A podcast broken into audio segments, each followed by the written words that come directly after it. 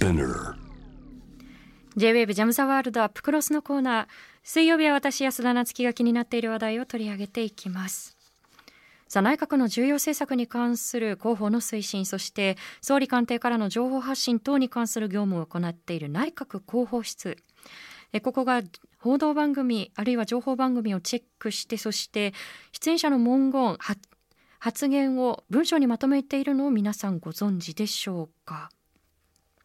私の発言もチェックされているということを実は知りまして内閣の広報室に情報開示請求をしたところ A4 で90枚文書が送られてきましたあのこれ90枚すべてが私に関するものではないんですけれども目を通したところ、え、その中にさまざまな報道番組の文字起こしがあってで私自身の発言は例えば桜を見る会に対することだったりですとかあるいはコロナ禍の政策に対する発言が文字起こしをされていました。でこうした権力によるメディアの監視は何をもたらすのか。ニュース専門のインターネット放送局ビデオニュース .com の代表でいらっしゃいます。ジャーナリストの神保哲夫さんと考えていきます。神保さんこんばんは。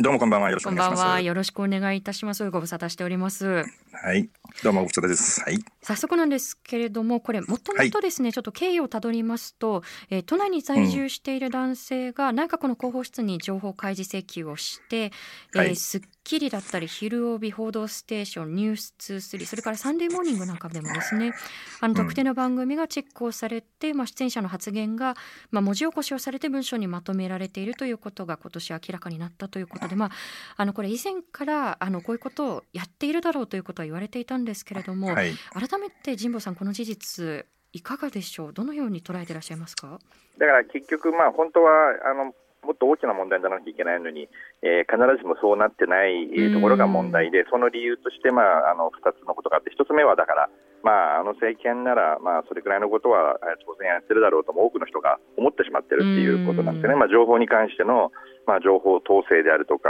あるいはその情報公開しても情報を出さないっていうような体質とかですね公文書をまあ廃棄してしまうというような体質があることはもう皆さんあのよく知っているので、まあ、当然それくらいのことはやっていても不思議はないだろうと、まあ、思ってしまっているために逆に言うとその政権がこういうことをやっててもなんか大問題だっていうふうになんか思わない、まあ、要するに感覚が麻痺してしまっているっていう、ね、記憶は一つ一つですね。ただもう一つこれも非常に深刻な問題で先ほど申し上げたようになぜこれが問題かというと税金を使って市民を監視しているっていうことになると非常に問題なんですが、うん、今、特に今回、監視対象となったですねその、まあ、マスメディア、マスメディアの中でも特にまあそのコメンテーターでと言われる方々っていうのが今回は主に監視対象だったと思うんですけどね、うん、その果たして日本のまあ多くの市民がその今のマスメディアが本当にその市民市民を代表している市民の利益を代表して政権をきちんと監視しているというふうにあの実際にやってるかやってないかっていうような客観的な尺度があるわけではないないですけれども、そういうふうに思われてるかどうかっていうところが問題なんですね。そういうふうにでそういうふうにもし思ってるとしたらその我々のメディアを我々のメディアです市民にとってね、そうやって税金を使って監視するとは何事だっていうふうにもっと多くの人が思わなきゃいけないんだけれども、必ずしも、えー、そう思わないのは単に政権あの政権ならやりかねないと思ってるだけではなくてメディア自体が必ずしも多くの市民にとっては自分たちの代表だ、自分たちの利益代表であるというふうに思えないようになっているということがもう一つの問題で、そっちも結構深刻だと僕なんかは思ってます。なるほど。あの今おっしゃったことに通じることなんですけれども、うん、リスナーさんからメッセージもいただいています。はい、えー、ラジオネームミスターガマガエルさんからありがとうございます。ジェイミーからいただきました。はい、えー、権力によるメディア監視というより、どちらかというとメディアが権力に批判的ではなくなってきたかな。かつてマスコミは権力に対して噛みついてきたけど、今はねというところで、まあ自分たちの我々のメディアという意識を持てないというところはあのジムさん、うん、こういうところからも来ているのかそのあたりいかがでしょう？あの、まあ、権力チェックの機能というのは確かにあの低下している。それはあの、まあ、2つの意味で1つはメディア自体自体がですねやはりその特に、まあのまあ、いわゆる既存のメディアといわれる新聞、テレビ、まあまあ、一部雑誌も入るかもしれませんけれども、そういうところは結局あの、インターネットが、まあ、どんどんどんどんこう、えー、一般の人の情報のアクセス源になっていくにつれてですね、まあ、主に広告収入や、あるいは発行部数、えー、というものをやはり落としてきてるわけですよね、新聞なんかもかなりのあの勢いで落としてきていると、でメディア自身がやはりそのあまり今、産業として勢いがなくて、しかもだから記者の数も減っているし、少ない、えー、人数で、まあそのえー、たくさんのことを取材しなきゃいけなくなっているので、まあ、権力監視ということに、えー、振り向けられるようなですね人員が減っているということが、まあ、一つあります。ただ、やはりもう一つは、これはあのいつも安田さんと話になると必ず僕はこれを言ってしまうんですけどやはりその既存のメディアというのが一方でその、えー、政府とあるいはその権力とですね結構ズブズブの関係をずっとしてきたということを結構多くの人が知ってしまってるわけなんですよね。あの記者会見で全然なんかこう踏み込んだことを聞かないとかですね予定調和のようななんか業務連絡みたいな質問しかしないとかですね。あるいは記者会見もそもそも特権的な地位にある人たちしか出れなかったりあるいはその人しか質問ができないその特権の中にいるから逆に言うとあんまり厳しいことを聞いてないんだとかね。あるいは菅政権ができてすぐに記者あの内閣記者会と一緒にパンケーキ食べに行った話なんていうのも世の中にそこそこね、まあ、実はその既存のメディアはあんまりパンケーキ話はしないわけですよ。っていうのは自分たちのとこの記者も、まあ、総理総理版の記者も言ってるからなんですよね。で、ね、逆にその体質がまさにまた世の中からあもうあいつらだめだなって思われる理由になっちゃってるわけなんですよ、そこが。はい、ね、だからそういうそういうところもあってあの、まあ、既存の特に既存の大手メディアというのが、えー、市民代表、あるいは市民市民に代わって権力を監視してくれているんだ、だからそのメディアを監視するなんていうのは、我々に対する市民社会に対する挑戦だっていうふうになかなか、えー、ストレートに思えない人が増えてしまっているという現実はあると思います。なるほど、まあ、パンケーキに代表されるその、うん、まあ、早くも露呈してきたその菅政権と今のそのメディアとのこうズブズパン関係っていうのも後ほどまた伺っていきたいと思うんですけれども、はい、あの今回のその文字起こしの、まあ、メディアの監視の仕方についても少し掘り下げていきたいと思うんですが、はい、あのツイッターでもですねいろんなメッセージをいただいていて株のリーダーさんからということはこの番組で話していることも文字起こしされているのかなということだったんですけれども、うん、今のところ情報開示されている中では、まあ、ラジオ番組などはチェックされていない、まあ、あの番組の選択の仕方というところにもあの何か意図があるのかなと思いますしそれから、はい、えー、例えばですねあの内容を見ていきますと。えー、青木治さんがあのこの番組のあのニューススーパーバイザーでもある青木治さんが出演しているモーニングショーですと、まあ、例えばその青木さんだっったりあとは、まあ、玉川徹さんの発言なんかは記録されているんですけれども、うん、まあ、司会の羽鳥慎一さんそれからコメンテーターの石原良純さんあるいは、まあ、長嶋一茂さんも出ていらっしゃいますね。そういった方々の発言は記録されていないと、まあ、あのいわゆるその、まあ、政権を擁護するような発言をするコメンテーターと、まあ、あの批判的な方々とのやり取りっていうのは、まあ、チェックをされていったりという痕跡はあるんですけれども、はい、こういった記録の仕方についてはどんな意図を神保さん感じますか、まあ、おそらくあのその記録から読み取れるのはあの特定の人物の名前を指定して彼らの発言をあの、まあ、モニターした上で文字起こしにして、えー、報告してくれと。であのまあ、その内閣広報室だがやってるって言いますけど内閣広報室の実際に職員がこれを全部自分で文字起こしているとはなかなか考えにくいので、実際に民間にこういうサービスをやるところっていうのが、まあ、あるんですね、いくつも。だからまあそこに発注したものをまあ内閣広報室の方であのまとめて、えー、それをまあきあの記録という形で残してるんだと思いますけど、えー、なので、まあ、今はもうあのまず全部文字起こしをしているサービスがあのいろいろありますので、そうすると、誰の発言っていうことになると、そのまあ、名前を検索、キーワードで検索すれば、えー、その人の発言っていうのだけ、まあ、抜くことはそうそれほど難しいことではないんですよね。で当然、やっぱり、まあ、意図としてはあの政権批判をされたときにそれが、まあ、不正確だったら訂正を求めるっていう目的が、まあ、おそらく一つあるだろうと。それからもう一つはあの、まあ、そういうことをやってるっていうことが、まああのある意味でのその萎縮効果といいますか、その俺らちゃんと見てるぜ、お前らの発言をみたいなところがあのあって、萎縮効果も期待しているっていう可能性はあると思います。その一方で政府のことを批判しなかったり、あるいは政府のことをよく言ってくれる人がですね仮にその発言が不正確であったとしてもですね政府としてあえてそれをまあ訂正までする必要はないだろうと彼らは考えるわけですよね。だからそれをもってして実は不正確さを正すための行為ではなくて、はい、政府批判に対してえー、反論する、あるいは政府批判に対して、えー、不正確さなどの付け入れ隙があったらば、付け入れるための活動に税金が使われているっていうふうに理解しなきゃいけないってことなんですよ。本来であればあの、褒める方だっても不正確だったら、これ間違ってますよってもし言わなきゃいけないはずじゃないですか、政府は。行政の中立性という問題があるんですから、その政府批判は間違ってたらすぐに食いつくけど、えー、ただあの政府を褒めてる時に間違えてたらそれは言わないっていうのは本来は行政としてはありえない行為なんですね、それはね。だけどあのそういうふうに、まあ、その政府批判があのする人たちはあの監視、まあ、モニターの対象にし、そうじゃない人たちはしてないってことになると、やはりそれはあの行政の行為としては、それをもってしてやはり問題があるっていうことは、多分多くの方が理解されるんじゃないかと思うんですね、そこは。まあ、そのアンバランスさに何かこう意図が見取れ見て、はい、見て取れるということだと思うんですけれども、はい、あともう一つ私が気になるのがですね、はい、あの今回私自身が情報開示請求をしたときに、まあ、内閣の広報室とそれから情報調査室にも実は同様の全く同じ書類を出しているんですね。で、まあ、内閣の情報調査室に関しては、まあ、これは開示ができませんというあのそういった返答がありました。であの広報室に関しては、まあ、これだけの開示があったということなので、あの例えばですねそのまあ、森友問題なんかでその公文書の開示非常にこれ消極的だったわけですよね。はい、ところが、はい、まあ、今回広報室とはいえ、まあ、報道番組のその、まあ、文章の開示に応じた、その応じたというアクションからリアクションからすると、まあ、誰の例えば発言がチェックされていくかあえてその世に知らしめたという狙いもあるんじゃないかという、そういった指摘もありますが、いかがでしょう、まあ、あの萎縮効果という意味では、それを狙った可能性はなくはないんですけどね、ただね、例えばその森友の文章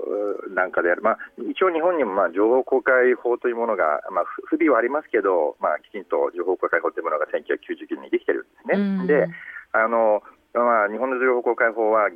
原則公開というあの大原則がまあ確立されてないという大きな欠点があるんですけど、ただ基本的にそのまあ公文書で公開されないものについては、そのまあ、以下の、えー、条件に当てはまるものについては公開を、えー、公開をしなくていいというか、まあ、公開の対象にならないという書き方になっているので、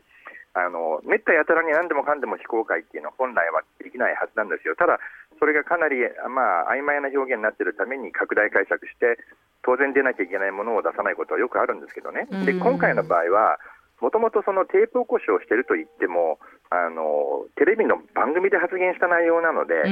の大元は公開情報なんですよね、もうすでに世の中に出てしまっている情報なんですよね。でそれを逆に言うとあの伏せるっていうことはですねあの非常にその情報公開法の中で何どの部分にあの当てはめればこれを公開しないっていうふうに主張できるのかっていうのは多分多少議論したかもしれないですけど多分難しいと思うんです、うん、なのでその萎縮効果もまあ期待できると同時に実際はあの仮にテープ起こしをしているあるいはテープ起こしを入手しているんだとすればそれを公開しない、その自分たちが入手したテープ越しを、えー、公開しないということは、おそらく法律上は難しかったんじゃないかと思います。なるほど、あの、はい、ただですねあの、内閣のその情報調査室からは、はい、あの、はい、まあ、開示ができないというその返答があったんですよね、でその理由についても触れられているんですけれども、はい、えー、このまあ、こういっったその報道番組の監視の文章が存在しないとは回答してないんですよね、これ、ちょっと読み上げますけれども、あの本件開示請求の対象となる行政文書は、損否を明らかにした場合、内閣の情報機関である内閣情報調査室の情報関心等が推察されることになり、それによって悪意を有する相手方が対抗妨害措置を講じるなど党室が行う業務の適正な遂行に重大に支障を及ぼす恐れがあるということでなるほどなるほど。はいこういった自由を提示されたんですがこの件いかがでしょう神保さん。あのまあ内調ならまあ、要するに内調っていうのはあの平たく言えばスパイススパイ組織ということになるわけなのでね、まあ、内調ならまあそういうそんなことを言うだろうなというのは、まあ、あの驚きではないんですがただ今回、逆に言うと問題はですねその同じものを情報開示請求をしたときに内閣広報室からは出てきてしまったものが、うん、えー、内閣、まあ、内閣情報調査室内調ですね。内調はそれを出すことが今言ったような重大ななんか結果をもたらすっていうふうに言ってるとしたらですね、うん、これは逆に言うとこの、えー、まあ、政府内の不一致の問題ですね。その内閣広報室を出しちゃっていいんですかと実はね結構こういうことがあるんですよ。あの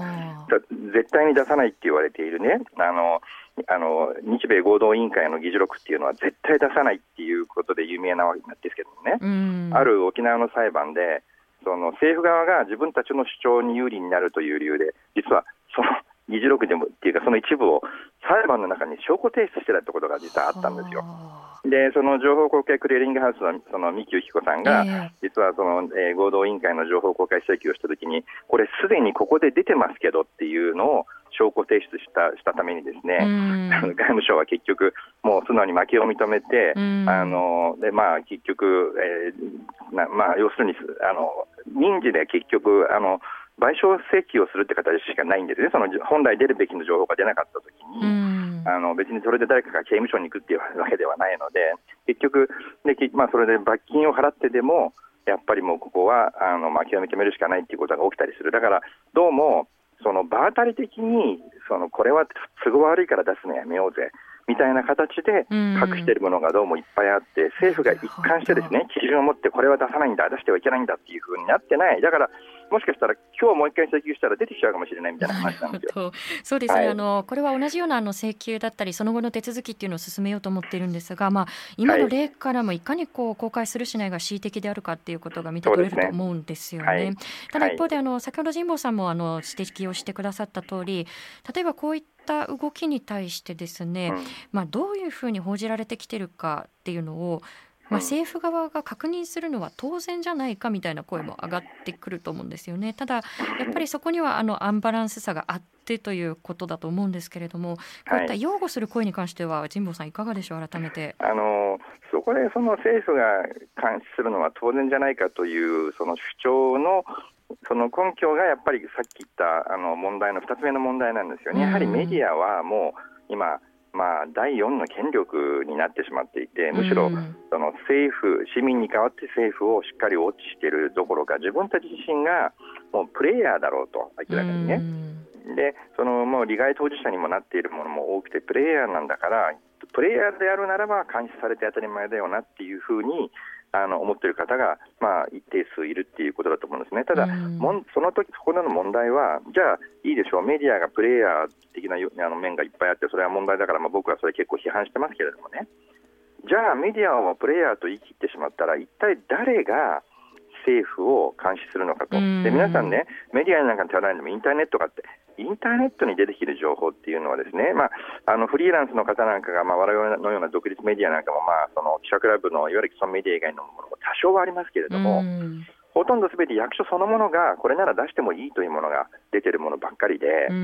やはりそこはあのまだまだ既存のメディアにあの頑張ってもらわなきゃいけない、そこがなくなれば、本当にあの情報は政府がもうこれなら出しても差し支えないというものだけが流通する、あるいはそういうスピンがそれをスピンをかけた上での情報が流通するだけになってしまう可能性があるので、メディアはあの批判するのは大,、まあ、大事なんですけど、メディアを見捨てるとか、ですね、あのあいつらもだめだっていう思うのは、ちょっとまだ。あの待ってくれと、まあ、それにとって変わるものもが今ないですからねっていう状況なんですね。だからあのその意味でそのその気持ちは分かります、そのメディアもあのかなりもうプレイヤーとしてあの、まあ、実際に当事者になっているし、少なくとも市民に代わってあの権力を監視するっていうような機能をですねあのちゃんとあの果たしているとは思えないという人が増えているのは現実だと思います。でそれはあのそれにははっきりとした理由があって、やっぱり彼らのメディアの今の行動にやはり問題があるんで、そこは本当に改めていかないと、いよいよ見放されてしまう、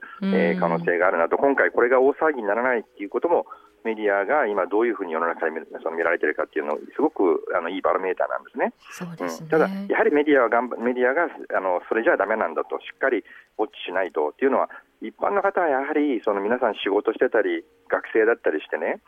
その四六時中その政府の行動を監視するっていうその職業として監視している人たちみたいに朝から晩までずっとそれを見てるってことはできないわけですよね。そうするとメディアが監視しなくなると本当に政府とあるいは権力を持っている人たちとしてはもう我が世の春というかですね、もう本当にあの権力をいかようにでも使っても大丈夫なような状況になる。これはアメリカでその新聞がどんどん配管になってしまってなくなった地域でね、そのまあ、新聞、メディア砂漠地帯っていうのがいっぱいできてるんですけど、そういうところで軒並みその地方政府で、例えば、えー、役人やその、えー、市長とかの給料が上がったりですね、あるいは地方債がどんどんどんどん発行されて借金がどんどん増えたりする、やっぱりやはり誰も落ちてないと、市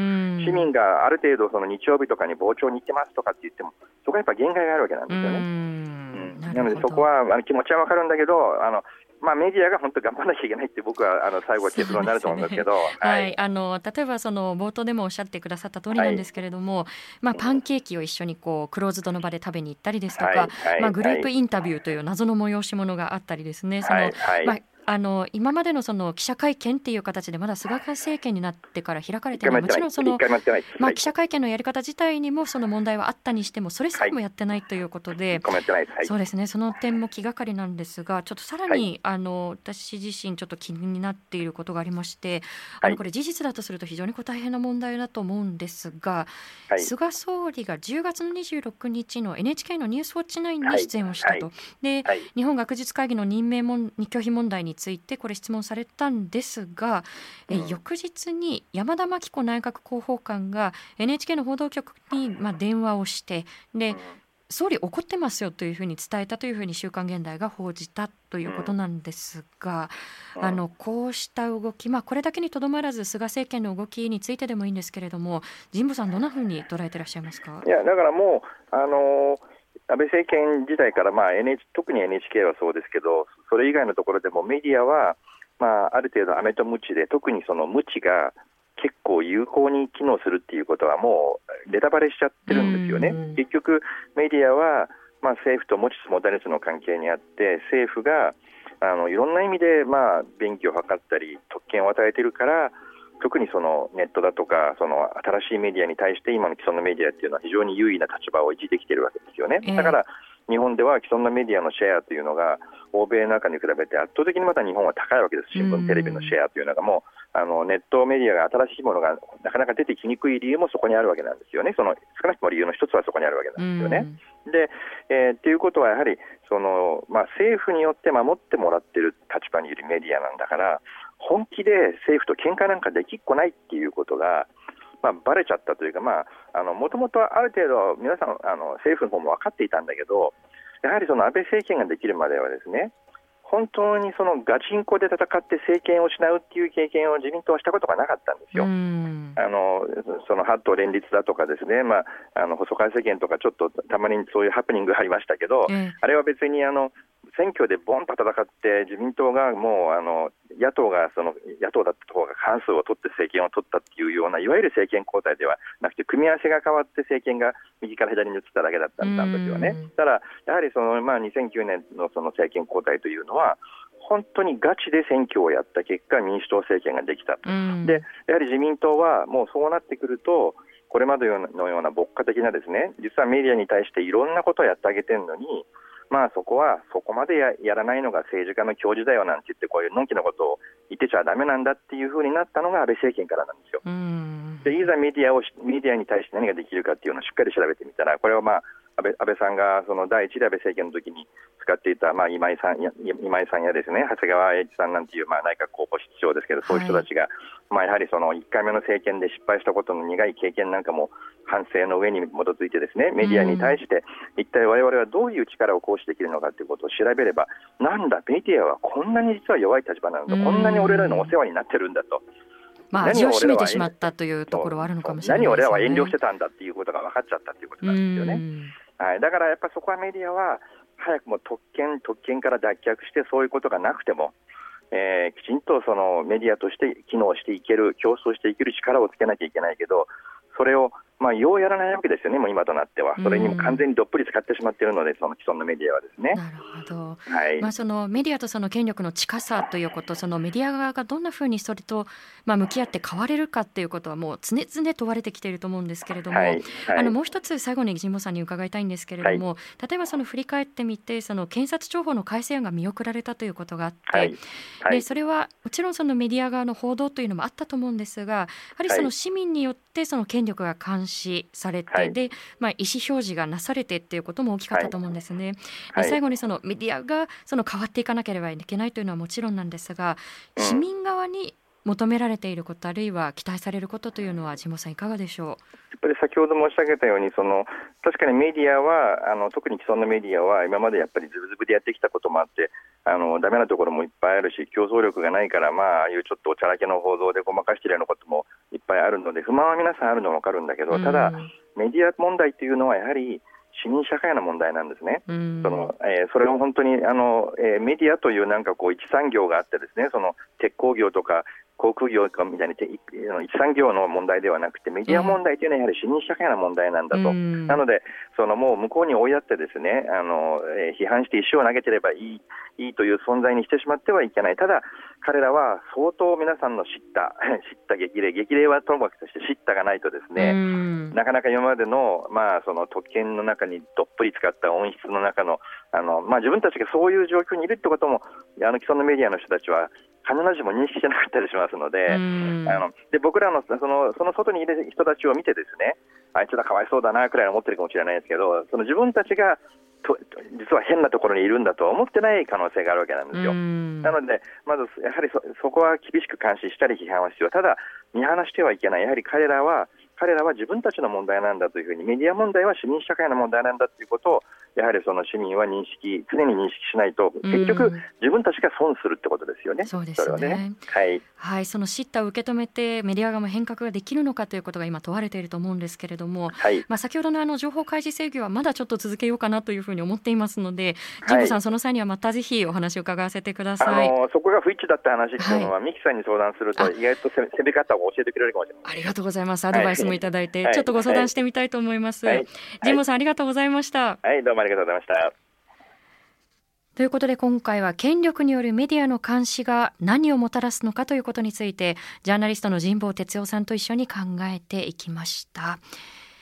え番組でも触れた通りなんですけれども今回情報開示請求というのが内閣の広報室そして情報調査室の双方に行ったんですけれども、まあ、両者で対応の違いがあったでそのちぐはぐさにも実は情報を開示するのかそうではないのかというその恣意性があるということあのこれ非常に重要な指摘だったと思います。でもしかすると今回その跳ねられてしまった情報調査室の情報公開請求に関してもまた同じような請求をしたら出てくるんじゃないかっていうね指摘も神保さんからありましたけれども、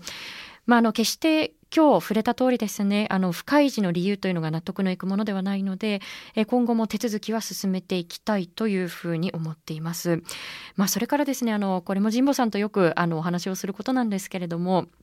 やはりメディア側も変わっていかなければいけない内部からやはりこう変革をしていかなければいけないという、まあ、過渡期過渡期と言われ続けて今に至っているというところではあると思うんですけれども改めて問われているところではあると思うんですよね。で、まあ、菅政権になってから記者会見自体が開かれていないでこの番組でもお伝えしたところではあるんですけれども、まあ、グループインタビューと称して、まあ、特定の3社が質問していってでそれ以外のさらにその特定の社というのが同じ室部屋の中にはいるんですけれどもそれ以外のメディアというのがリスニングルームというまあ、なぜか音声しか聞くことができないという謎の部屋に追いやられてしまっているというあ何が何でもこう記者会見を開きたくないんだなというところではあるんですけれどもでもそこがメディアの中からいやいやちゃんと記者会見やってくださいよとかちゃんと開かれた場でもっと多様な質問を受けてくださいっていうふうにどれぐらい中からそこに対して声が上がってきたかなということもやはりこう考えてしまうんですよね。なので、まあ、我々のメディアということを、まあ、市民の側にこう受け止めてもらうためにも受け止めて市民の側にそういった意識がなかなか芽生えないのはメディアがやっぱりこう特権だからでしょっていうまあ、そうした認識が広まってしまっていることの裏返しじゃないかというふうにご指摘もありました。メディアも変わるそして、まあ、市民側もそれを見捨てないということが改めて問われているのかなというふうに思います。以上安田夏樹がお送りしました。